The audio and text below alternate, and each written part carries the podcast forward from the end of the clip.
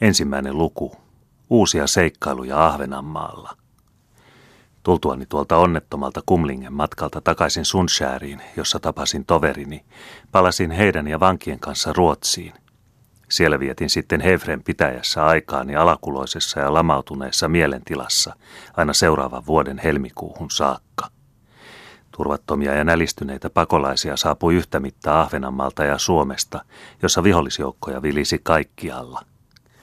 Kuningas viipyi yhä vielä Turkimaalla, ja Armfeld Suomen armeijan jäännösten kanssa vetäytyi juuri näihin aikoihin Torniojoen yli länsipohjaan. Puolan ja Venäjän lisäksi olivat Tanska ja Hannover liittyneet valtakunnan vihollisiin. Kaikkialla vallitsi sekasorto ja hämminki, ja liikkeessä oli mitä kirjavimpia huhuja sekä synkeitä ennustuksia pian tapahtuvasta perikadosta. Valtakunnan eteläisille rajoille koottiin uusia sotavoimia, mutta Suomesta ei huolehtinut kukaan – Huolimatta siitä, että siellä vallitsivat kaikkialla viholliset, rupesin minua päivään pidentyessä sydämeni yhä enemmän vetämään sinne. Siihen vaikutti yhtä paljon huoli isämaani kuin Riikankin kohtalosta, sillä itsepintaisena eli minussa tunto siitä, että Riika on elävien ilmoilla ja että minun on suotu hänet vielä kohdata. Ja niinpä minä eräänä kirkkaana helmikuun aamuna nousin vuoteeltani lujin päätöksin lähteä jälleen kurkistamaan, kuinka asiat olivat Suomen puolella kehittyneet. Lähdin Otis Grislehamniin, josta oli suorin pääsy Ahvenanmaalle. Siellä tapasin Kreivi Tooben sekä hänen korkeutensa Hessenin perintöprinssin Fredrikin, joka tähän aikaan oleskeli sotatoimissa Ruotsissa ja jonka sanottiin kosiskelevan prinsessa Ulrika Eleonoraa – Nuo molemmat korkeat herrat halusivat juuri miestä tiedustelulle Ahvenaan ja Suomeen, ja minä sain kohta määräyksen lähteä matkalle yhdessä Ahokkaan kanssa. Hänen korkeutensa prinssi Fredrik antoi minulle matkarahoiksi joitakin dukatteja sekä komensi muutamia paikkakunnan talonpoikia saattamaan meitä yli. Niin lähdimme Herran nimeen vaaralliselle retkellemme. Saattamassa oli kolme talonpoikaa kahdella hevosella – Jää oli sangen epätasaista, ja tuon tuostakin täytyi meidän tehdä pitkiä kierroksia sivuuttaaksemme jään halkeamia. Muutaman tunnin ajettuamme alkoi puhaltaa ankara tuuli. Jää paukkui, vonkui ja halkeili, ja syvyys allamme saattoi minä hetkenä hyvänsä avata meille kitansa. Edessämme taivaanrannalla hämöttivät Signilshärin luodot.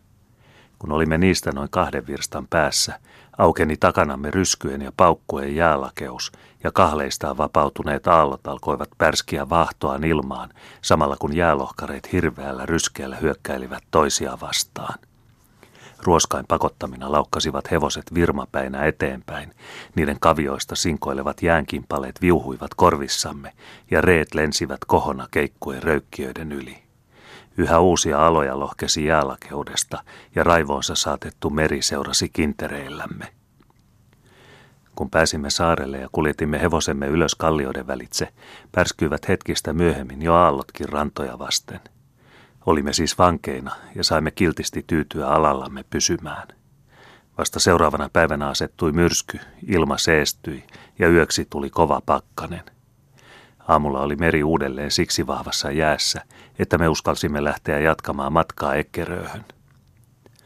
Lähestyessämme päivän laskiessa Ekkerön rantaa huomasimme maalta juuri jäätikölle laskeutumassa joukon pakolaisia hevosineen ja rekineen.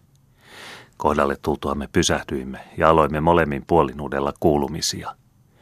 Pakolaisia oli 40 henkeä kymmenkunnalla hevosella, osaksi säätyläis, osaksi talonpoikaisperheitä – Muutamia oli Suomen mantereelta saakka, mutta suurin osa Ahvenanmaalta, missä he kertoivat vihollisia vilisevän kaikkialla ja harjoittavan mitä ilkeintä väkivaltaa. Meitäkin kehottivat pakolaiset kääntymään ja palaamaan takaisin Ruotsiin, sillä idässä päin uhkasi meitä varma perikato.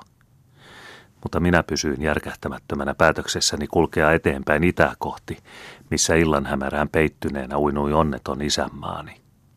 Ruotsalaiset kyyditsiämme sen sijaan joutuivat pakolaisten kertomuksista sellaisen pelon valtaan, että tahtoivat kivenkovaan palata heidän kanssaan takaisin ja jättää minut ahokkaan kanssa siihen.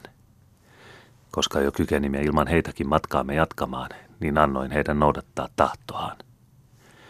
Kun pakolaisten joukossa oli pari pappiakin ja heillä rippineuvot mukanaan, pyysin ehtoollista ennen kuin eroaisimme, ja minä ahokkaan kanssa lähtisin jatkamaan vaarallista matkaamme.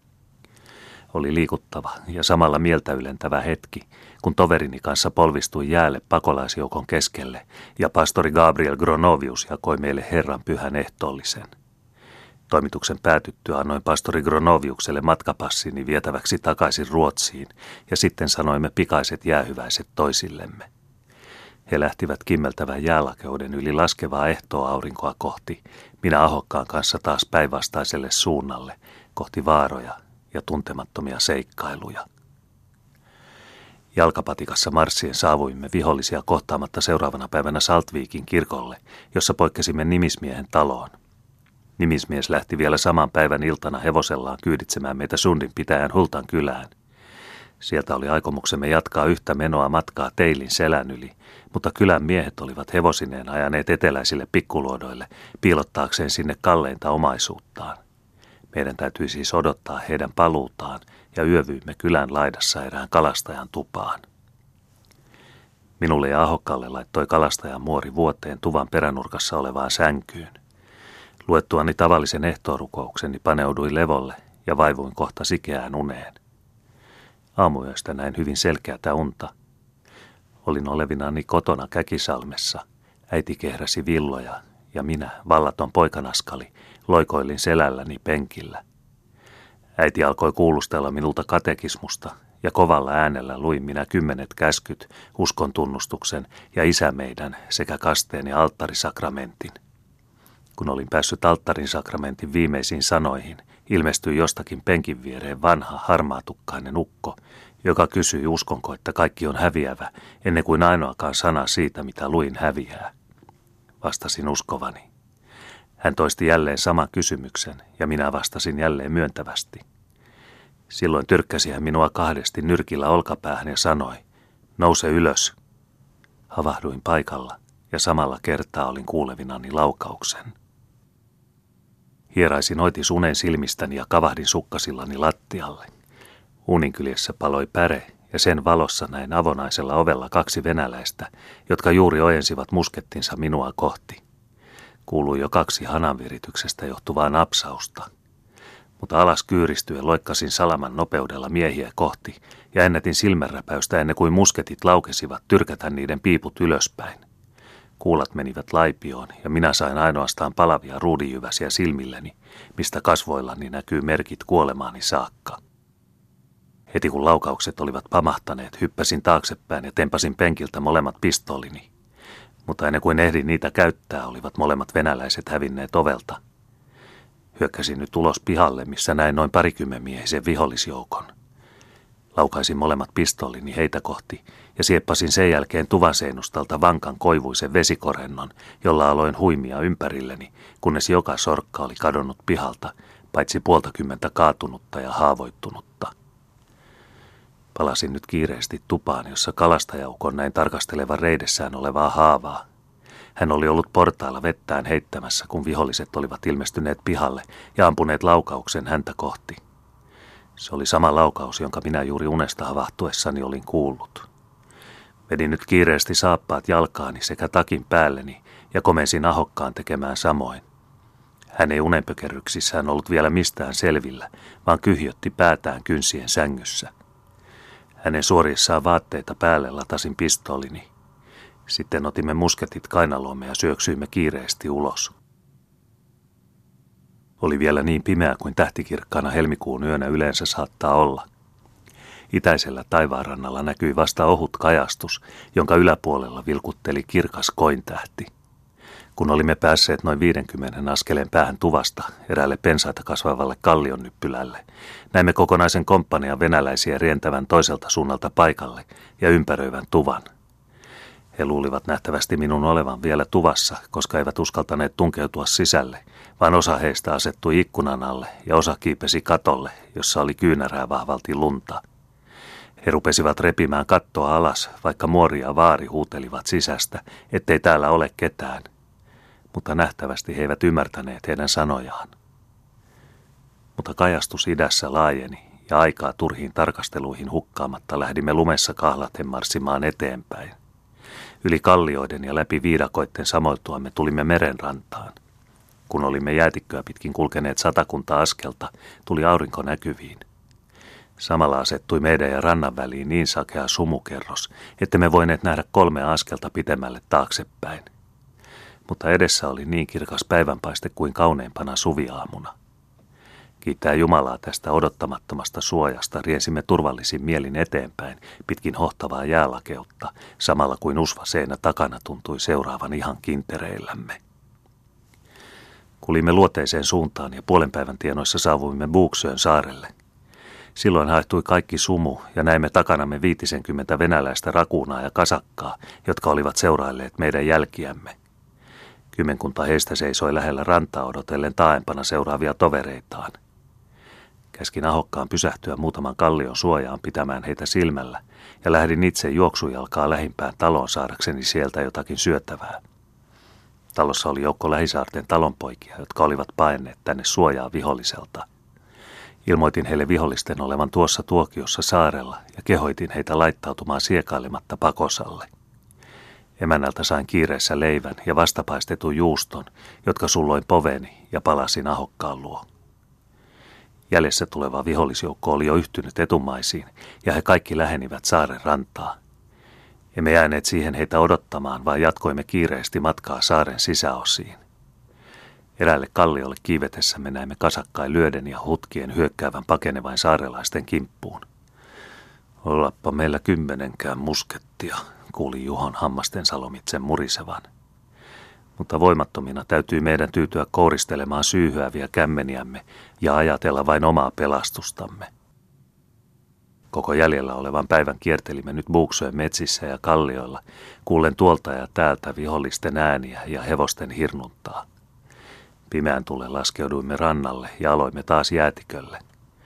Mutta jotteivät askeltemme jäljet taas seuraavana päivänä opastaisi vihollisia kintereillemme, riisuin saappaat jaloistani ja sovitin ne uudelleen paikalleen sillä tavoin, että oikea jalan saapas tuli vasempaan jalkaan terä taaksepäin sekä vasemman jalan saapas samalla tavoin oikeaan jalkaan. Kulkeminen oli sillä tavoin tosi verraten hankalaa, mutta sittenpä näyttivätkin askelemme tulevan sieltä päin, jonne juuri olimme menossa. Juho teki kehoituksestani saappailleen saman tempun, ja sitten painalsimme musketteihimme nojaten yön pimeässä eteenpäin, kohti tuntemattomia kohtaloita. Kun idässä jälleen näkyi kaitaa aamunkajastus, kohosi hämärästä eteemme aution luoto. Muutimme nyt kengät oikeinpäin ja kiipesimme maalle. Löydettyämme kallioiden välistä suojaisan paikan, kokoilimme risuja ja viritimme tulen. Leputtaen nuotion loimussa lope väsyneitä raajojamme ahmimme nyt buuksöistä saamani leivän ja juuston. Kun aurinko tuli näkyviin, kiipesin lähimmälle kalliolaelle heittääkseni silmäyksen ympäristöön. Hämmästykseni ei ollut vähäinen, kun huomasi luotoa lähenevän kokonaisen kasakkajoukon. He tulivat jälkeämme myöten ja olivat kai arvelleet niitä noudattaen osuvansa johonkin taloon tai tavarain kätköpaikalle. Mitä meidän nyt tuli tehdä? Pienellä luodolla oli meidän mahdoton piiloutua niin, ettei vihollinen jälkiämme noudattaen löytäisi meitä. Yhtä mahdotonta oli myöskin ajatella pakoa toisiin saariin, sillä jäätiköllä saavuttaisi vihollinen hevosillaan meidät piankin – ei siis muuta kuin pysyä alallaan ja antautua epätasaiseen taisteluun. Jos täytyy tapella, niin eihän tuota ensi kertaa tapella paria kolmeakymmentä ryssää vastaan, sanoi Juho äkäisesti, kun nuotiolle palaten ilmoitin, mikä meillä oli edessämme. Mutta pelastus tuli meille odottamatta, tarvitsemattamme ryhtyä taisteluun ylivoimaisen vihollisen kanssa. Juuri kun olimme sammuttaneet nuotion ja tarkastaneet aseemme, tuli koillisesta ankara myrskyn puuska, joka silmänräpäyksessä sai aikaan sellaisen lumituprakan, ettei käden pituutta eteensä nähnyt. Lähdimme heti liikkeelle ja tulimme päinvastaiselle rannalle kuin mistä olimme maalle nousseet. Saaresta lähteminen oli kuitenkin uhkarohkeata, sillä myrsky saattoi yhtä äkkiä asettua kuin oli noussutkin, jolloin vihollinen helposti keksisi meidät jäätiköllä. Kyyristyimme siis rannalle suuren kiven suojaan, ja tuossa tuokiossa olimme puolitiestä lumeen peittyneet. Jonkin hetken kuluttua oli pahin myrskynpuuska jo ohi, mutta meidän jälkemme se oli ehtinyt lakaista tyystin umpeen. Kyretimme hievahtamatta alallamme, ja pian alkoi kuulua luodolla kiertelevien venäläisten pulitusta. Mua viisimiehinen joukkue kulki ohitsemme noin kymmenen syltä kivestä, mutta meitä he eivät huomanneet. Kun vihollisen ääniä ei ollut enää hyvään aikaan kuulunut, uskaltauduimme kiven takaa liikkeelle, kiiveten lähimmälle kalliolle tähyilemään. Sieltä huomasimme kasakkain oleva jo luodosta melkoisen matkan päässä, ratsastaen takaisin samoja jälkiä kuin olivat tulleetkin. Iloisina laskeuduimme nyt kalliolta alas ja lähdimme luodon suojassa marssimaan päinvastaiseen suuntaan, toivoen illaksi pääsevämme Skaagön saarelle.